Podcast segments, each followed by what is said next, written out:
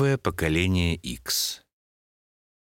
Когда через несколько дней после бури мы вышли на поле природы битв, то на старинной знакомой картине увидели летчика, упавший гусь.